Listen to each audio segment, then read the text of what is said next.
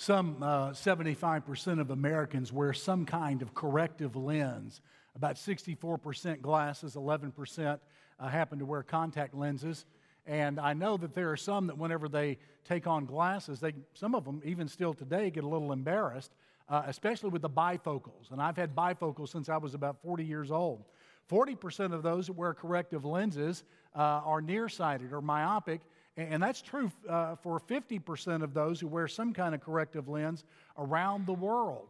Well, if we need this kind of corrective lens for our physical sight, certainly it is necessary because of our world and the depravity of our own hearts for us to have some kind of corrective lens when we look at God. And when we look at those issues that are important to Him and to His people and His church. John chapter 15 is going to help us with that. If you'll turn there with me, uh, we'll look at the text beginning in verse number 18, and then we'll look at the first verse of the next chapter, chapter 16, and verse number 1. Here in this text, Jesus Christ promised that the Holy Spirit would give the disciples the appropriate view of their mission in the world. He, the Holy Spirit, would be the corrective lens for the disciples. And in this text, he begins to work in this way already here in John chapter 15, beginning in verse number 18. Here's what he says If the world hates you, you know it hated me before it hated you. If you were of the world, the world would love its own. Yet because you're not of the world, but I chose you out of the world, therefore the world hates you. Remember the word that I said to you? A servant is not greater than his master. If they persecuted me, they will persecute you. If they kept my word, they would keep yours also. But all these things they will do to you for my name's sake, because they do not know him who sent me. If, if I had not come and spoken to them, they would have no sin, this sin of hatefulness. But now they have no excuse for their sin. He who hates me hates my Father also. If I had not done among them the works which no one else did, they would have no sin, this sin of rejection and hatefulness. But now they have seen and also hated both me and my Father. But this happened that the word might be fulfilled, which was written in their law they hated me without a cause.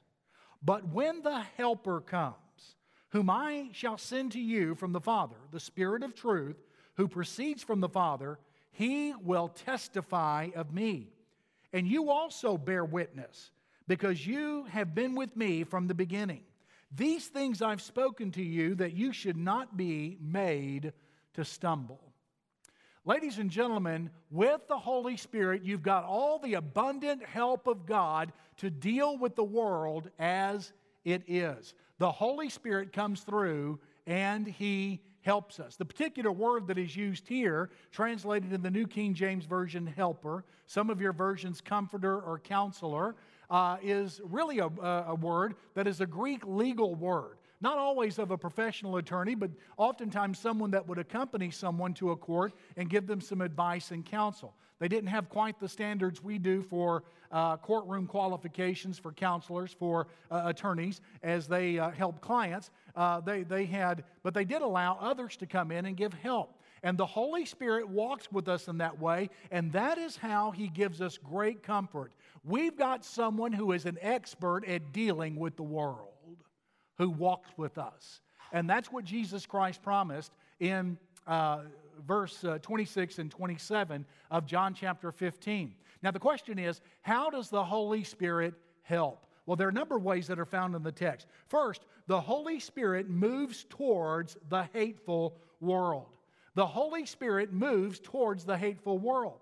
Now, you would think that whenever the gospel of Christ came into the world, it would be the sweetest message in all the world. And indeed it was. But you would expect there'd be a marvelous reception of that work. You, you would imagine that people would throw parades and they would host festivals in honor of the birth of the king and welcoming Jesus. But, ladies and gentlemen, it was the exact opposite. There was bloodshed, there was persecution, there was hatefulness, there was all manner of evil thrown upon the Christians. Christians were called incestuous because they married, quote, brothers and sisters in Christ. They were called atheists because they did not believe in the ancient pagan gods. No matter where they went, they were hounded, they were harassed, they were hurt, and they were killed. And Jesus said, You need to know that's what's going to happen to you disciples in this world. And there are a couple of reasons why that surface from the text. One is simply the disciples themselves and their nature. Jesus said, I've called you out of this world, I've made you of a nature of me. You reflect me now. You're no longer of the world. And the truth is, is that the world simply can't stand anyone who does not conform. And it doesn't matter whether you conform to that which is right or whether it's neutral or wrong. The world can't stand anyone who steps outside its mold. And Jesus said, You're not going to be part of the mold. But there's another reason, and that is not only because of disobedience, uh, not only because of the disciples and their nature, but also because of the world's disobedience. Truth is, they were terribly disobedient to the work and the word of God. Now, don't, don't misunderstand me. They were some of the most religious people in the history of religion, and yet they were disobedient.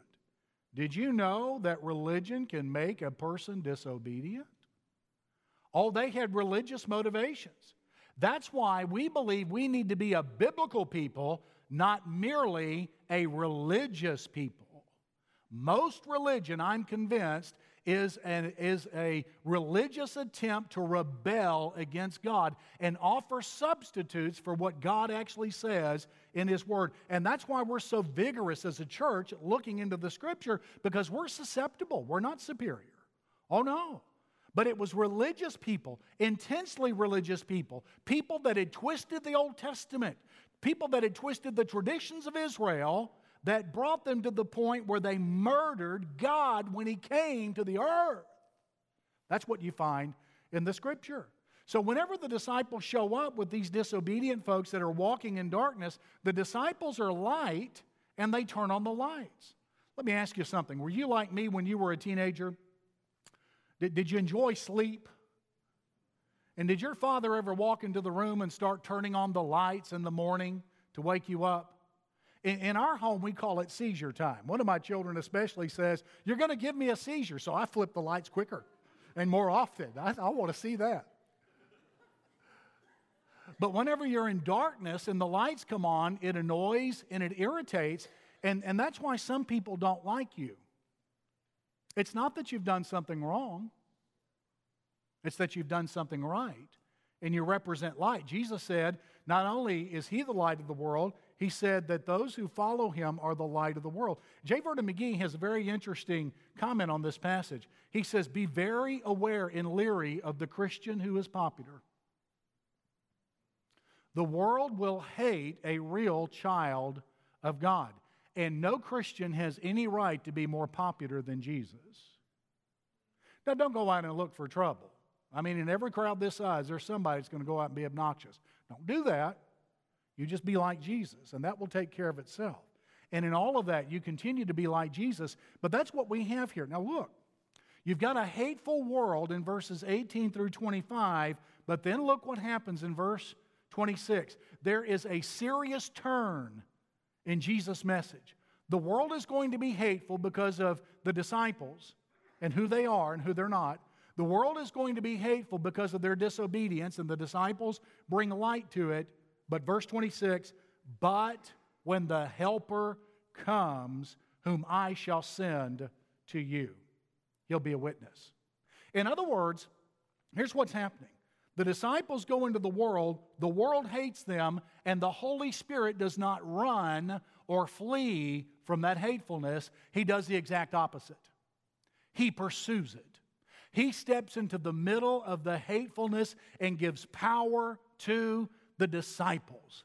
That is precisely what he does, and that's what we find here in the text. In other words, ladies and gentlemen, I know the world is difficult, but the Holy Spirit is not isolating himself, he is insulating believers as they are in the world.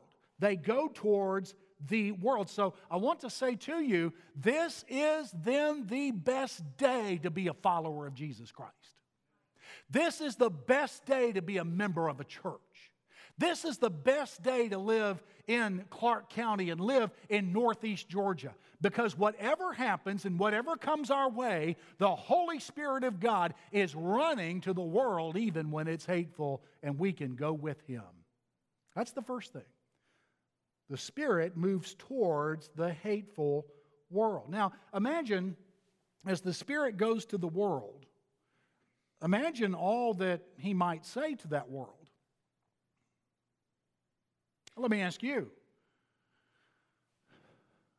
you step into a hostile place, and let's say you've got all the boldness of a lion. And let's imagine that you've got quick thinking and you're quick on your feet. What would you say to that world? Ah, oh, there's some of us want to tell them off. There's some of them that would want to blister them. There's some of us that would like to expose uh, wickedness and sinfulness. I want you to see what it says in verse number 26. When the Holy Spirit comes, whom I shall send to you from the Father, the Spirit of truth who proceeds from the Father, he will testify of me. And that leads me to my second point. He not only moves to a hateful world, but he lifts up the Lord Jesus. In a hateful world, the Holy Spirit lifts up the Lord Jesus. It says here, He will testify of me. He communicates to that place in the human heart and soul that you and I cannot reach. We're not able to reach the heart, we're not able to reach the innards, the inner man or woman in the world. We can reach the ears, and we need to. Verse 27 will say so in so many words. But the Holy Spirit begins to testify in the heart of the person that is listening to the Christian witness. So, what does he say? He says, Look on the Lord Jesus. Look how lovely Jesus is. Uh, look, look how right he is. Look how true his word is. Look, look at the sinless life. Look, look at that wonderful birth. And, and the Holy Spirit says, look, look at the blood-stained cross. And look at that powerful, mighty, victorious resurrection. Look at all the, all the promises of how he will accompany his people through trial and through sorrow and through temptation. And, and then look at his promise of his coming, how things are going to get much better for the children of God, and how he's going to bring the kingdom. In other words, the Holy Spirit begins to testify of Jesus. Now, we learned about 25 or 30 years ago in ministry studies that there are three types of churches. There are some churches that are father churches, some churches that are son churches, and some that are Holy Spirit churches. Uh, some emphasize the Father in their worship and their corporate life, and they tend to be high church and liturgical. Uh, they, they tend to be really attached to buildings and uh, really attached to tradition. And, and then there are some churches that are Holy Spirit churches where you learn far more about the Holy Spirit than you do um, the Son or the Father. And those tend to be your charismatic and Pentecostal churches, although not, not entirely. But then there's churches that emphasize Jesus Christ. Historically, Baptists have been that way, and other evangelicals have as well. Well, let me ask you something. What kind of church, what kind of church would the Holy Spirit, what kind of church would the Holy Spirit choose to join and attend and, and serve in if he had a father church as a choice, a son church, or a Holy Spirit church? Look here, verse 26. When the Helper comes, who I shall send to you from the Father, the Spirit of truth who proceeds from the Father, he will testify of me. Ladies and gentlemen, if the Holy Spirit had a choice, the Holy Spirit would choose the Jesus church all the time. The Holy Spirit is extroverted. The Holy Spirit is zealous. The Holy Spirit is aggressive in magnifying Jesus Christ. And when the Holy Spirit's in control of a church or people, the Holy Spirit lifts up and magnifies Jesus Christ. That's what he does.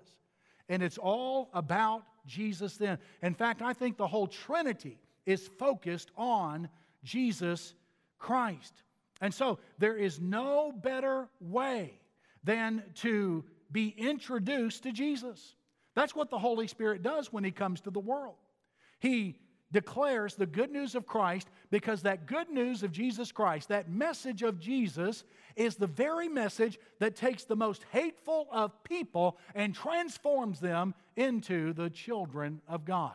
That, more than anything else, is what a hateful world needs. And that, that's what the Holy Spirit does here in verse 26. In fact, right now, that's what the Holy Spirit's doing now.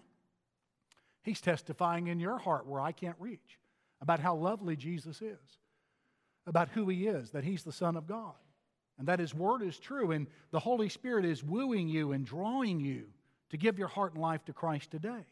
Or if you know him, to yield your all and bow before him again today. He, he's drawing you to do that, and he will become uh, especially intense after this message during our invitation. And you'll have the opportunity to respond to him. But right now, he's confirming in your heart that the scripture is true, that all of his promises are true, uh, that whoever calls on the name of the Lord shall be saved. He, he's moving upon you, he's speaking to you, he's convincing you that the cross and resurrection are the only way to be made right with God, and that your only response is faith in Him. That's what the Holy Spirit is even doing right now. Well, you say, Well, I'm lost and that's not happening to me. Oh, my. Oh, my. You need to let your heart break. You say, I'm a Christian, but I don't sense anything now. Oh, my goodness, you need to be, you need to be very, very concerned. Because I will tell you, the effectiveness of a message in a worship service depends less on the performance of those on the platform, and it depends more on the hearts of those who participate because of the Holy Spirit.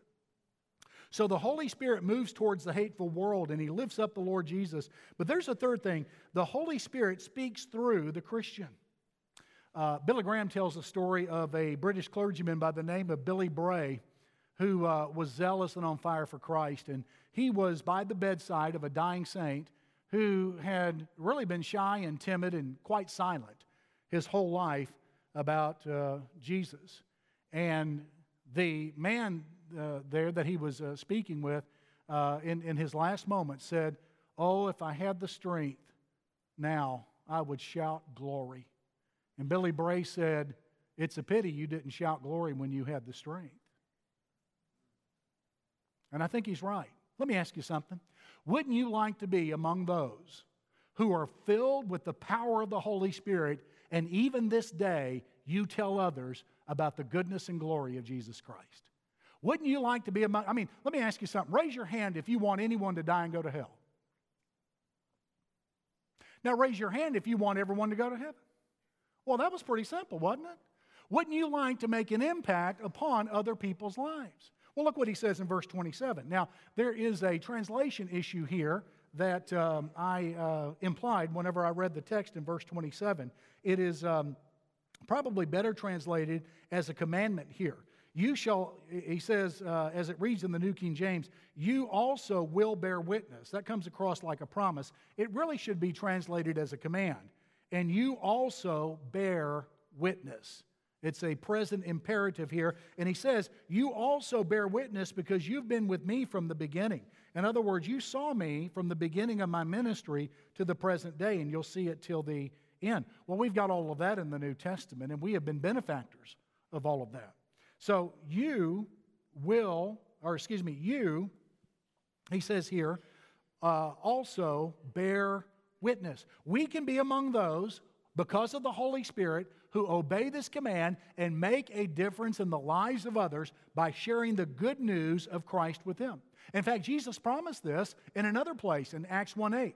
He said, You shall receive power when the Holy Spirit has come upon you, and you shall be witnesses for me in Jerusalem, Judea, and Samaria, and the uttermost parts of the earth. In other words, because of the Holy Spirit, your witness is going to be adequate no matter where you go. You can go locally, you can go nationally, and you can go internationally, and the Holy Spirit's power will attend you in every place.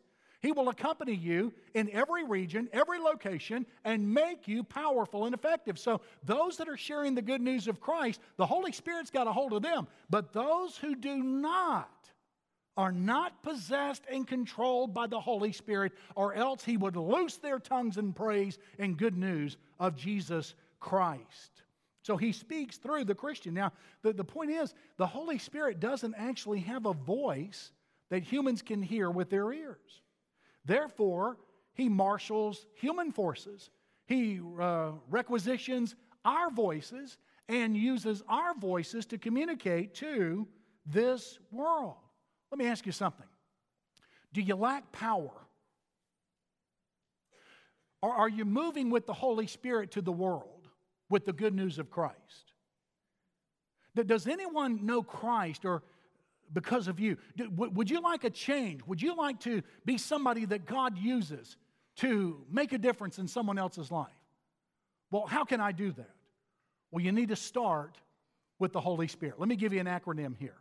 You need to start with the Holy Spirit. S, state your poverty, the poverty of your heart. Matthew chapter 5, verse 3, Jesus gave a very hopeful word. He said, Blessed are those who are poor in spirit, for theirs is the kingdom of heaven. In other words, God blesses the one who is poor in spirit. In other words, we already are. We need to acknowledge it. State your poverty, the poverty of your heart. Uh, and when I say state, take it like a bank statement. Imagine every time you consider the spiritual strength of your own heart, you look at your bank statement from Heaven's Bank and you're busted. You're bankrupt. In fact, you owe God. And you come before God with that poverty and you admit, Dear God, I'm busted, I'm bankrupt, I don't have the power, I don't have the wisdom, I don't have the words, and I got to admit, I really don't care and I don't think about it a lot. God, would you infuse me with your spirit and help me to make a difference in someone else's life? Because, God, if you don't come through, if you don't fill me up, my account with you, I'm not going to make a difference. I'm just going to keep being the same person I've always been dead, lifeless, boring, ineffective, and I'm tired of it, and I don't want to be ineffective ever, ever again. I want Jesus glorified in my life. That's what I want. I've got strength now, and I want to get it done. And so you state your poverty. It reminds me about somebody that stated some things true about a Ford Escort they had for sale. Uh, recently, in a classified ad, it read 1990 Ford Escort, $250. Could be driven, should be towed. You know, we're like a 1990 Ford Escort. Could be driven, but if we're going to get anywhere, God's going to have to tow us someplace, and He'll do it every time to the one who will trust the Holy Spirit. And you start by stating uh, your poverty, the poverty of your heart. But then that's not all. You not only state the poverty of your heart, you turn. Uh, you, you turn. You turn from being unalarmed about ineffectiveness. You see, up to this point, some of us just haven't cared. We don't care that the neighbor doesn't know Jesus. We, we, we don't care that strangers don't know. I mean, we don't want anyone to go to hell, but really, we've not been alarmed enough to do anything about it. Uh, in fact, we don't think about it. I mean, we can hear songs about the glory and the coming of Christ and never think at all about somebody perishing. We can hear someone quote John 3:16 and miss that poignant in that none should perish and completely forget about it. So we turn from that. We turn from being unalarmed about ineffectiveness and we get aggressive about fixing it. Paul said in 1 Corinthians 15 uh, 34, Some have not the knowledge of God. I speak this to your shame. To the Corinthians. In other words, it's a humiliating thing that I'm not effective. It's a humiliating thing that God isn't using me. I can't stand it. I'm not going to put up with it anymore. It's not his fault. It's not the world's fault, as hateful as it may be. It's on me, and I got to change it. And I got to change it today. I've got to do something for God. I've got to be big for God. I've got to make a difference for his, the name of his son. Man, I'm telling you, if Jesus bled on the cross and God slaughtered him there, I'm going to tell it. I'm going to let others know. Today, it stops. The ineffectiveness stops. The silence is over. I'm turning from that. It's disgusting to me. I, I can't stand it anymore. That's what it means to turn. So you state your poverty of heart. You turn from being unalarmed about ineffectiveness and you get aggressive about fixing it. And then you admit all sin. Any kind of unconfessed sin that you have in your heart and life, you bring it to God. Isaiah 59, 1 and 2 says, The Lord's ear, uh, arm is not short that he cannot save, and his ear is not dull that he cannot hear, but your iniquities have separated you from your God, and your sins have turned him from you. So, the only thing that can really keep you from being up next to God and being filled with the power of the Spirit is unconfessed sin. And let me encourage you Whenever you sin, don't run from God about that. Don't pretend like there isn't anything there. Hey, you can be completely honest with Him. He already knows, and He's not, he's not injured you over it. In fact, the Bible says in Hebrews chapter 4, verses 15 and 16, that Jesus Christ is a sympathetic Savior. Oh, He's very sympathetic. If on a scale of 1 to 10 of temptation you fall at a 7, Jesus never failed. So he knows the power of temptation to 10. He knows the power of temptation. He's terribly sympathetic. And therefore, it says in verse 16, let us therefore come boldly to the throne of grace that we may receive mercy and grace in the time of need. And we urge you to do that today with any unconfessed sin. You come before God, give it up to Him, and give it up just as quickly as you commit it. You don't have to wait. Give it up to Him. And so admit all known sin. But then, the next thing is, R, that is, requisition, requisition God's promises. Request God's promises. Plead with Him to come through. Um, Luke chapter 11, verses 9 through 13. Jesus said, Ask, it shall be given. Seek, you shall find. And listen to how unqualified all of this is. Your answers to prayer, by the way, have very little to do with your qualification to get before God. Did you know that?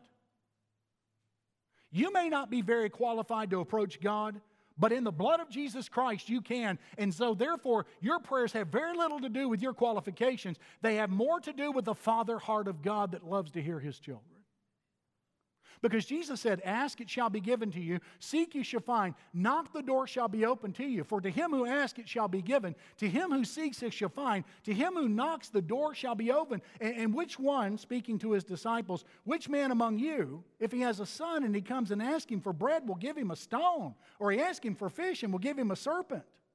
I mean, as lowly as you all, and Judas Iscariot was in that bunch, as lowly as you all are, you would never give a child a, a, snake instead of fish or a stone instead of bread. Well, then, if you then, being evil, know how to give good gifts to your children, how much more shall the Father in heaven give the Holy Spirit to those who ask Him? In other words, you come before God and you plead with Him and you say, Oh God, you have promised. Now I need you to come through. Your name's on the line, God. And in a sacred and holy way, you hold his feet to the fire. You, you, you, you promise God, you've got to come through. And God encourages us, even in Isaiah 45 11, when he says, As for the works of my hands, watch this, God speaking, as for the works of my hands, you command me. God says in prayer, you direct me what to do. You instruct me with what to do. Now, it's got to be according to God's word but he's talking about the works of his hands. So God, God encourages people, encourages those who belong to Jesus to be ambitious and aggressive in prayer and come before him and plead with him. Hey, that reminds me of the three brothers that visited grandmother's house. This is uh, kind of homey, but I like it. He, uh, the three of them spent the night with the grandmother, and they got up Saturday morning, and she'd bake fresh biscuits. And one little brother comes downstairs, and says, Grandma, give me a biscuit. And she puts it on a paper towel, and he runs outside and begins to devour it. And the next little brother comes down and says, Grandma, give me a biscuit. And she puts it on a paper towel, and he goes outside with his brother and devours it. The third little brother comes down and says, Grandma, give me a biscuit. And she puts it on a paper towel. And he says, Grandma, would you put butter and honey on it? And I mean, it's steaming up. And so she breaks it open. She puts butter and honey. It melts instantly. He goes outside, and in front of his brothers who've already devoured their biscuits, he eats, and it drips down the side of his face onto his clothes.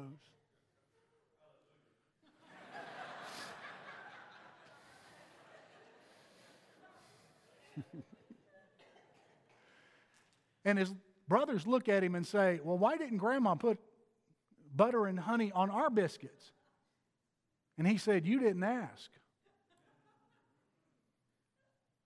You know why some have got the power of God and God is active in their lives? They ask. They plead with God. They're hungry. They're aggressive. They're sick and tired of not being effective. They're sick and tired of neighbors being lost year after year after year, husbands being lost year after year after year, wives being lost, children being astray and lost year after year after year. And they plead with God and they grab hold of God and they fast and they pray and they plead with God to come through, and God comes through in His time. Requisition or request the promises of God. Be ambitious and aggressive about it. And then finally, T, tell others like God is going to answer. You've asked God to help you. You've pleaded with Him to give you the power of the Holy Spirit. Now go out and act like God is going to answer that prayer request. You don't sit around and wait, you go act in faith. You're asking God to give you the power of the Spirit and the words to say to tell someone about Jesus? Well, ask Him and then go tell somebody. And then you'll find He will come through. You don't let God mysteriously arrange all of this. God doesn't do that. That's not His job. Sometimes, occasionally, He'll do that. But what the Scripture teaches is you get ambitious, you get active, and you tell someone. You go act like God is going to answer that prayer request. And may I say to you, today, you could start with the Holy Spirit, and this morning, even now during an invitation, this all could transpire in less than 60 seconds. It's not complicated to have the power of the Holy Spirit and be a vessel through whom the Holy Spirit can speak. It's not complicated. It can transpire in less than a minute on this day. You can start with the Holy Spirit and move with the Holy Spirit into the world with the good news of Jesus Christ. Do you know what Lent is? Lent is something that some Christian groups observe uh, prior to Easter, and they give up certain things for a certain amount of time for Lent. Now, Baptists don't usually observe that. We think every day ought to be Lent. But I don't criticize those who do, but that's why we don't do that. But nevertheless, I think it's a pretty good practice. But they give up something for giving up something for Lent, is what they do. That's rather common in our culture, or it used to be.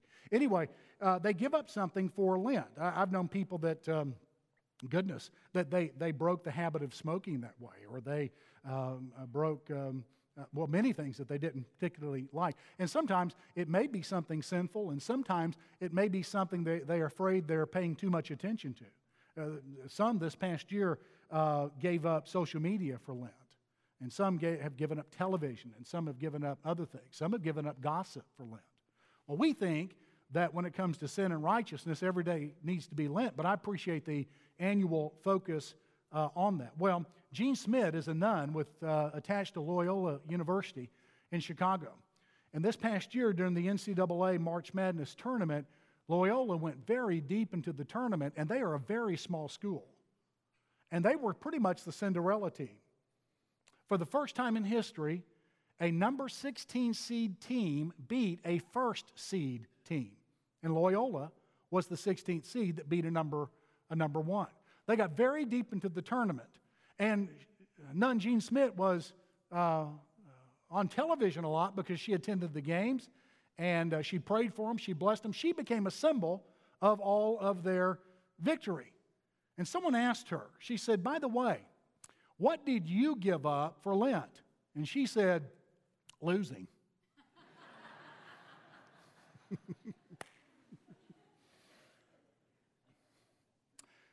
I think every day ought to be Lent. Can I encourage you this morning during our invitation time? Why don't you give up losing? God didn't save you and give you the Holy Spirit for you to keep losing. That was never his design. Romans 8:37, we are more than conquerors through him who loves us. Transliterated, we are hyper Nikes Nike, the Greek word for victory, hyper, well, you know. We're hyper Nikes through Jesus Christ who loves us. That's God's intention for you. And if you'll start with the Holy Spirit today, God is going to bless you if you'll trust Him. Some of you need, uh, you need to start not with the Holy Spirit today. You need to start with Jesus Christ. During the message today, God made very, very clear that Jesus is the true and living way, and things are not right between you and God. Do you know they can be today? If you will turn away from your fear and turn away from self control over your own life and turn to Jesus Christ and trust Him alone because He died and rose again, God will cancel your guilt permanently and eternally, and you'll never, ever have to deal with that as an issue between you and God again. Never again. Your relationship with Him will be permanently sealed. And that's why Jesus bled and died. And that cross and resurrection that Jesus experienced are enough to make you a child of God with eternal favor forever and forever from this point on. I want to invite you to come today. We're going to pray, we're going to begin singing, and as we sing, you come. Staff will be here and we'll receive you. Would you pray with me, please?